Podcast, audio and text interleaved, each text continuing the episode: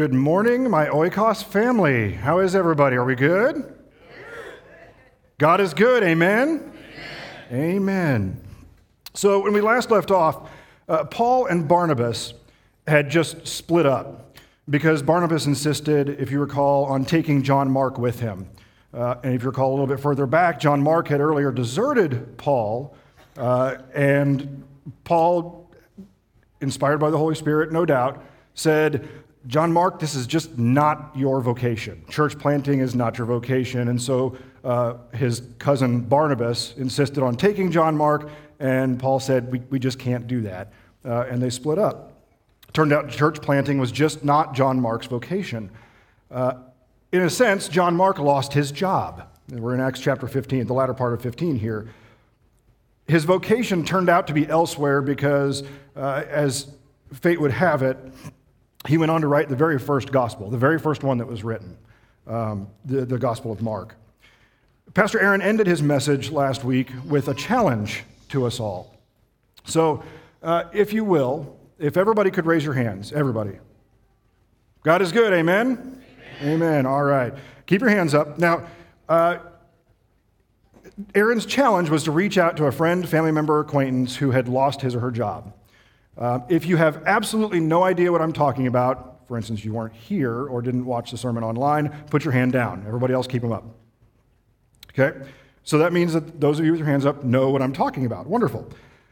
If you did talk to a friend or family member or acquaintance who had lost his or her job, put your hand down. And, and I'm, I'm being honest here. I am keeping my hand up for a reason. Uh, okay, everybody put your hands down. So, very clearly, I had whittled the audience here down to those who had not, who knew what the challenge was and did not respond. Uh, if at all, in doing that, in holding your hand up in front of everybody, you felt at all in the slightest way convicted, or if your mind went back to, you know what, there is somebody in my life that maybe I could talk to about having lost a job, much like John Mark did, then I submit to you that at least it's possible that the Holy Spirit, the third person of the Trinity, God Himself, was working on you just now. It is at least possible, and I would say very probable, that something supernatural probably happened inside of you just now. Now, for those of you who did talk to your friend or family member about losing a job, could it have been through that person's pain, earthly pain, that God had prepared that person for you in advance so that you could have that conversation and so you could bring the love of Jesus Christ to that person?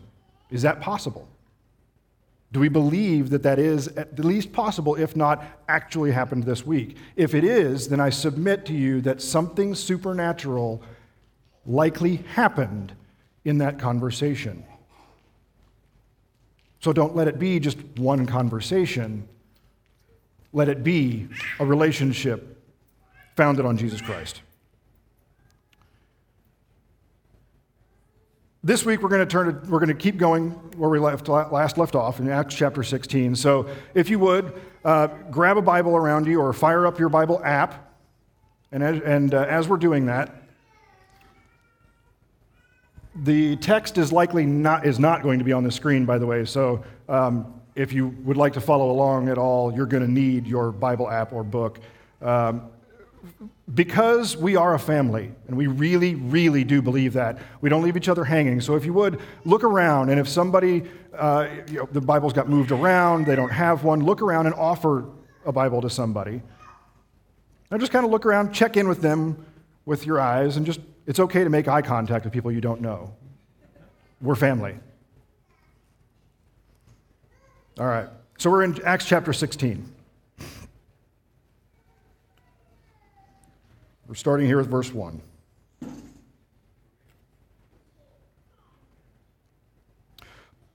Paul went first to Derbe and then to Lystra, where there was a young disciple named Timothy.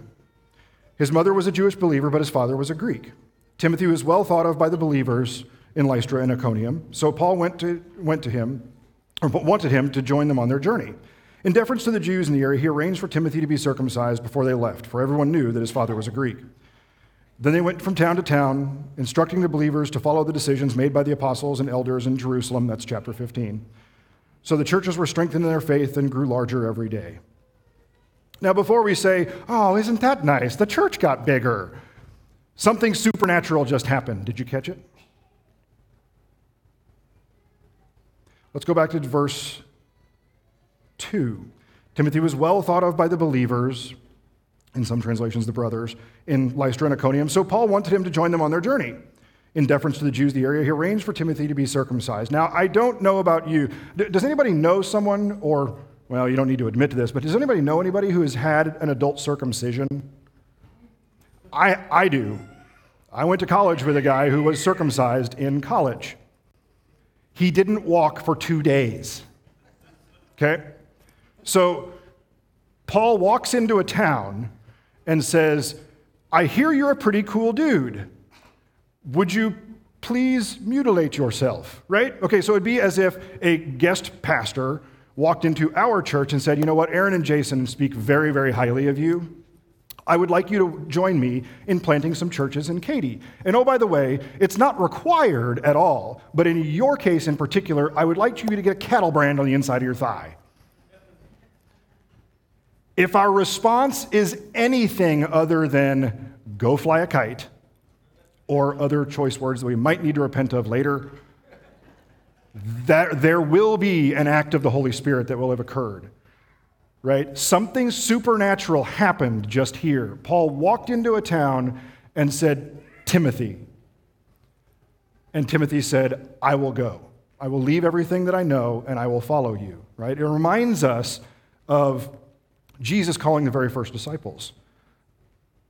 And if something, if, if there had to have been, it doesn't say this in the text, so this is the Bible according to Dave LeFevre, uh, for better or worse something supernatural just happened. And not just come follow me, but I want you to undergo a medical procedure with no anesthesia and uh, not really sterile supplies, right? Something supernatural just happened. Now, before Luke, the author of, of Acts, must, inspired by the Holy Spirit, have known that we would look at this and say, you know, that's just a first century early church miracle, right? I mean, you know, God, being the entrepreneur that he is, had to really get in there and work with people to get his church to, uh, to expand. And so we look at this and we say that that can't happen today. But Luke, inspired by the Holy Spirit, probably knew that we, would, we might write that off and instead follows it up immediately by showing that God and the Holy Spirit does supernatural things in the everyday. So we move to verse 6. Next, Paul and Silas traveled through the area of Phrygia and Galatia because the Holy Spirit had prevented them from preaching the word in the province of Asia at the time. Then, coming to the borders of Mysia, they headed north for the province of Bithynia. But again, the Spirit of Jesus did not allow them to go there. So instead, they went on through Mysia to the seaport of Troas. That night, Paul had a vision. A man from Macedonia in northern Greece was standing there, pleading with him, Come over to Macedonia and help us. So we decided to leave for Macedonia at once, having concluded that God was calling us to preach the good news there. What happens here is not a come follow me miracle. Instead, what happens here is something special and supernatural in the everyday. You see, there are two things that Paul and Silas are trying to do. First is just get from point A to point B, right? Seemingly simple, but if you've driven in Houston at all, that can be actually very difficult sometimes. In particular, if you're anywhere near the inter- interchange of I 10 and 45 lately. Simply getting from point A to point B, something we do many times a day, the Holy Spirit intervened. Second, Paul and Silas were just trying to do their jobs, their vocations, the things they were called to do. God said, I want you to go on this mission. I want you to preach to all the nations and make disciples and baptize them. And they said, Great, let's get started. But they're blocked. In fact, they are prevented from speaking at all. And who is it that does that? Is it sin? Is it the, the world that we live in? Is it the Roman Empire? As awful that it was? No, it wasn't. Luke is very clear about who it is that stopped them from traveling from one place to another, that, inter- that intervened, and who prevented them from talking. It was the Holy Spirit, it was God Himself. God intervened in the everyday. And more than a come follow me miracle, this absolutely does apply to our lives. How often, sometimes per day, do we look at the things around us? Do we experience things and say it's the result of a bad person, sin in the world, uh, you know, a bad boss, whatever it is, right? If we lose a job or if we're passed over for a promotion, how quick are we to say, darn you company that wouldn't hire me, or worse yet, person, you know, how often do we curse the person who actually got the job or the promotion ahead of us? Or if we're just trying to travel from point A to point B, how often do we get uh, white knuckled and angry in the traffic that, it, that we drive through and blame it on the city of Houston's failure to fill potholes or whatever it is? Right? We immediately look to the things of this world to explain the things around us. And it doesn't have to be negative. We don't have to necessarily be stopped by something. It could be, I got a promotion, or uh, sometimes we don't even think about getting from point A to point B and how much of a miracle that actually is. How quick are we to say that that was the work of our own hands before looking to the God and Master of the universe who created it all and is actively at work in it?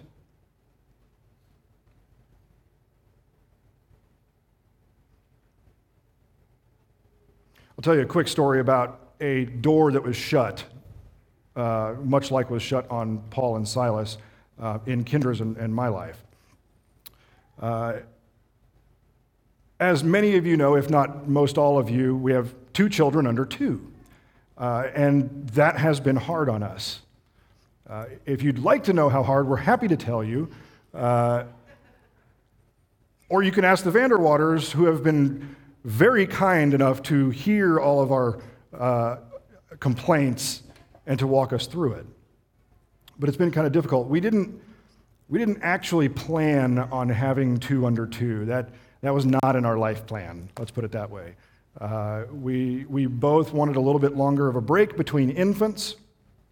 And ironically enough, uh, both of our kids happened to be sick today, this weekend, when I'm preparing this message.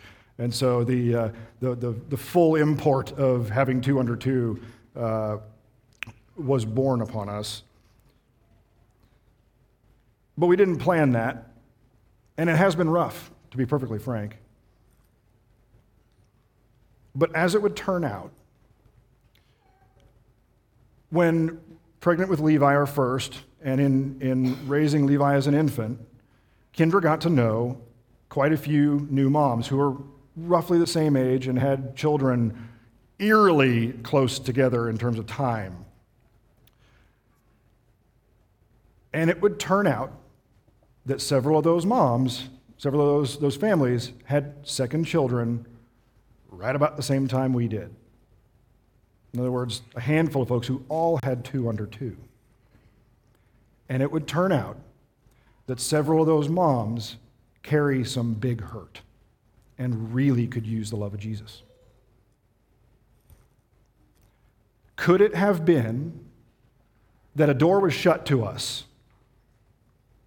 We lose this break that we were looking forward to, that we wanted, that we coveted perhaps, because God wanted us right where we are right now, right when we are, in this life stage at this time.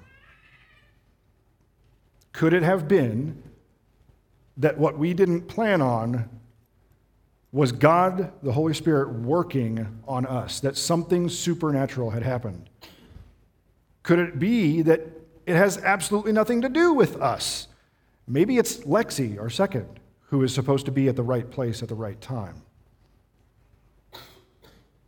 But far too often, we're quick to say, Why didn't I get this? Why didn't this happen? I'm going to be late to my to my dinner appointment, why is this traffic the way that it is?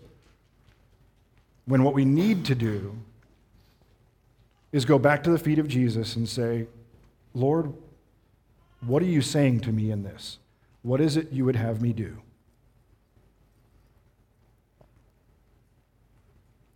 I think if we are sincere in our faith and sincere in our prayer petitions, then we should expect God to answer them. But it's actually, but just in my own life, I have to wonder about the prayers that I pray, not really expecting God to answer as clearly as sometimes He does, as clearly as He did with Paul, Silas, and Luke. We're looking back at Acts chapter 16, and I'm at verse 9, there, the latter part of that, that second paragraph, or second section. That night, Paul had a vision. A man from Macedonia, northern Greece, was standing there pleading with him, Come over to Macedonia and help us, he said.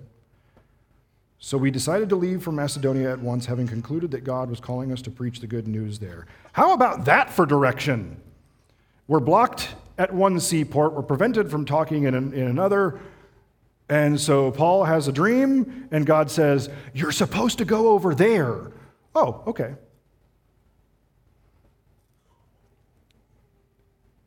But what's interesting, and before we, we move on, look at the last part of that last sentence. It says, Having concluded that God was calling us to preach the good news there.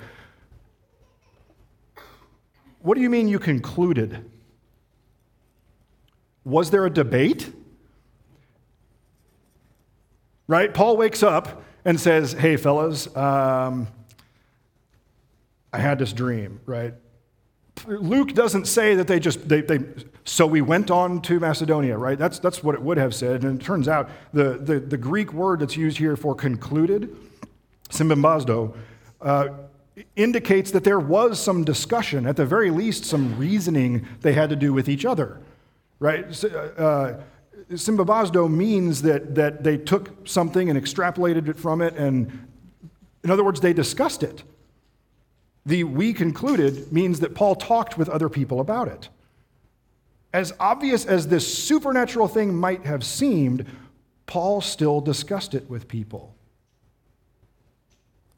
That's kind of interesting, isn't it? So let's say that indeed we, having heard this message, we're sitting in traffic and we say, Dave said not to get angry about the traffic, but instead ask God what he's trying to say to me in this. Okay, so, and then you decide, and then, then inspired, you say, I think I might have anger issues, or maybe I'm not patient enough, or whatever it is. Let's say you get your answer. How quick are we then, having recognized that something supernatural probably just happened? That is, you were spoken to in some way, march on from there saying, okay, I'm going to work on my patience. Lord, give me patience right now. Right? But that's not what Scripture tells us to do. We are not solo missionaries. We are a family, and we call our faith community oikos, which is Greek for extended family, for a reason. Jesus sent the disciples out in pairs to go into communities and told them to stay in those communities.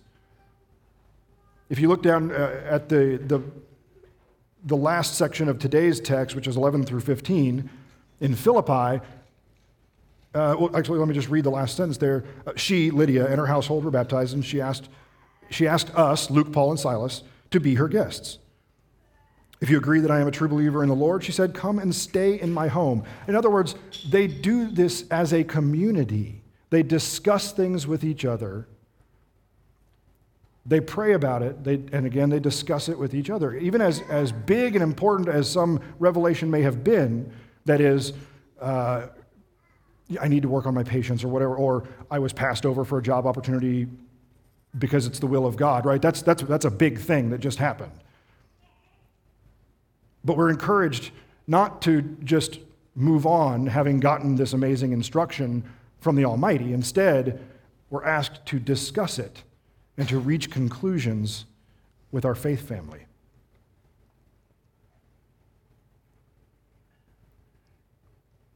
I really do believe that the supernatural does happen in the natural. I really do. In fact, actually, my standing here before you is the result of something rather supernatural. And I would like to share it with you. I'm standing here because, well, Aaron was particularly desperate for a preacher, but I'm standing here because Aaron said, Here's the text for this week, or for a couple of weeks. Do any of you feel particularly led to give the message? And when I read 1 through 15, I said, Oh my. Because, uh, oh, there we go. I had been given something that I believe I should share, and so I told him. I said, I, I believe there is a message that I should give. I'm standing here because, not because God told me to go to Macedonia, but because there is a vision that I want to share with you. So, if we could, because I want to describe this to you, and, and I really want you to use your mind's eye. Uh, so, let's take the focus off of me, and if we can kill the spots, that'd be fantastic. And I, I would like you, as best you can, to close your eyes. The toddlers will be okay.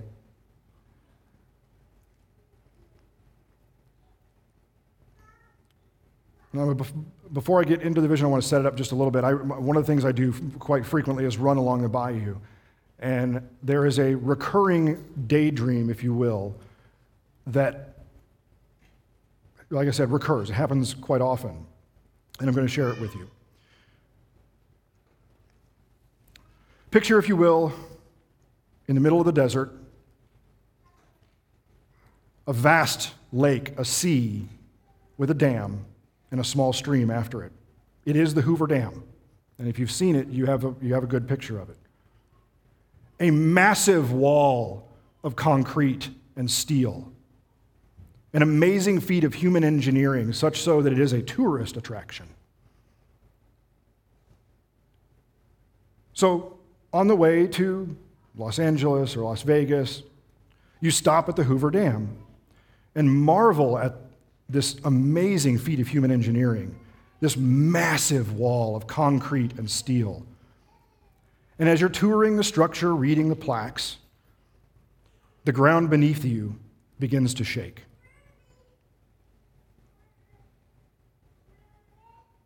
Like many other people, you are scared and you get off the dam, at least off to the side. And as the ground begins to shake more, the, the, the sea that is held back by this wall gets choppy because the earth is shaking. Fear sets in. That feeling in your stomach that something bad is going to happen takes hold. You look around for some authority, somebody to do something. And as you're looking around frantically, you look down on the stream side of the dam, and there is a man there, standing on a rock next to the stream. Your concern for yourself fades, and you think only about the man. Why is he there? You try to call out, Sir, you need to get out of there. And just then, the earth trembles more. And with a groan, the wall cracks. And the man looks up at you. And there is a peace in his eyes that you cannot comprehend. And as if he spoke into your heart, he says, It's okay. I got this. The earth trembles, the sky opens up, lightning strikes the dam, and it bursts forth with all the wrath and fury that millions of gallons of water can do. And in the second before the man is swallowed up,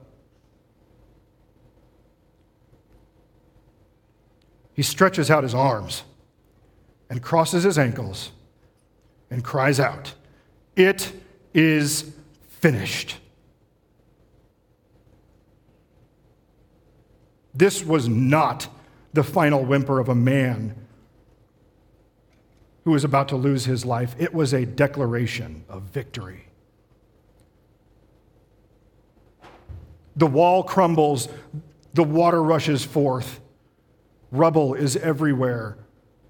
You're terrified at the scene you have just witnessed.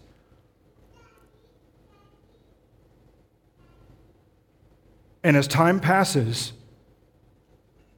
the lake, the sea that had been held back, becomes a free flowing river.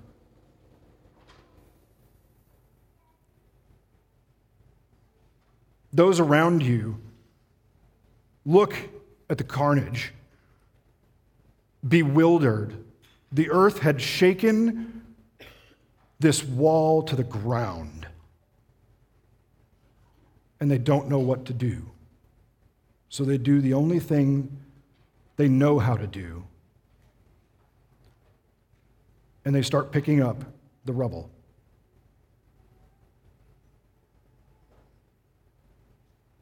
Finally, you begin to understand that the river needed to flow to give life downstream.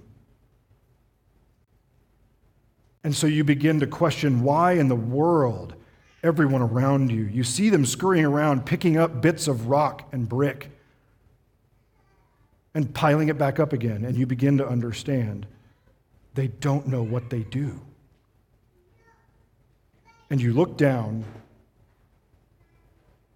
at your arm, down by your side, and then look at your hand, and you're holding a brick.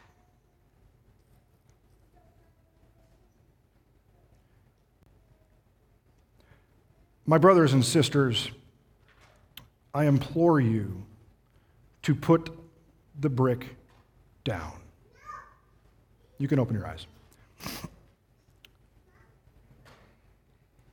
Every day, we go through our lives, we encounter people, we walk into coffee shops, we get gas, we drive,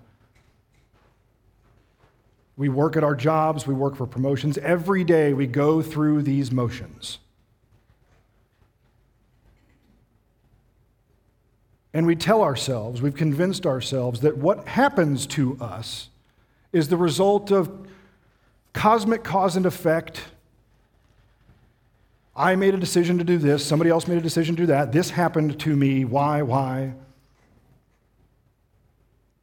And every time we do, every time we attribute something like that, every time we resist that little urge inside of us that says, maybe I should talk to this man weeping over here, we pick up a brick and we start rebuilding the wall that separates us from God. That wall broke. Christ destroyed that wall. The temple curtain was torn in two. God lives in and among us. That's the God we believe in.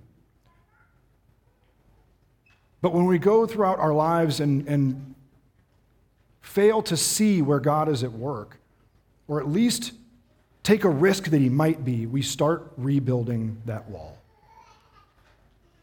And so I ask you to put the bricks down. God is doing some amazing things in your lives. I've spoken to quite a few of you, and I know they are. So I ask you, where is He working on you right now? What could He be doing in and through you? What supernatural thing is happening in the natural of your lives.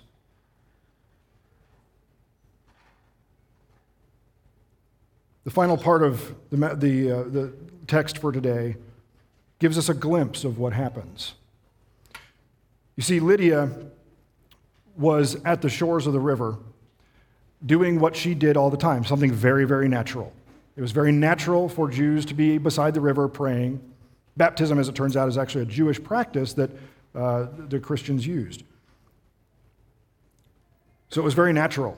But something supernatural happened that day, and it became one of the most important churches in the early church, the church at Philippi.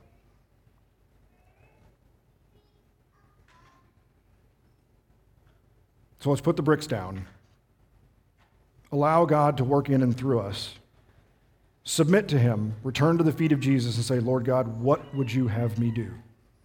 What are you saying to me? And what am I doing about it? Will you pray with me?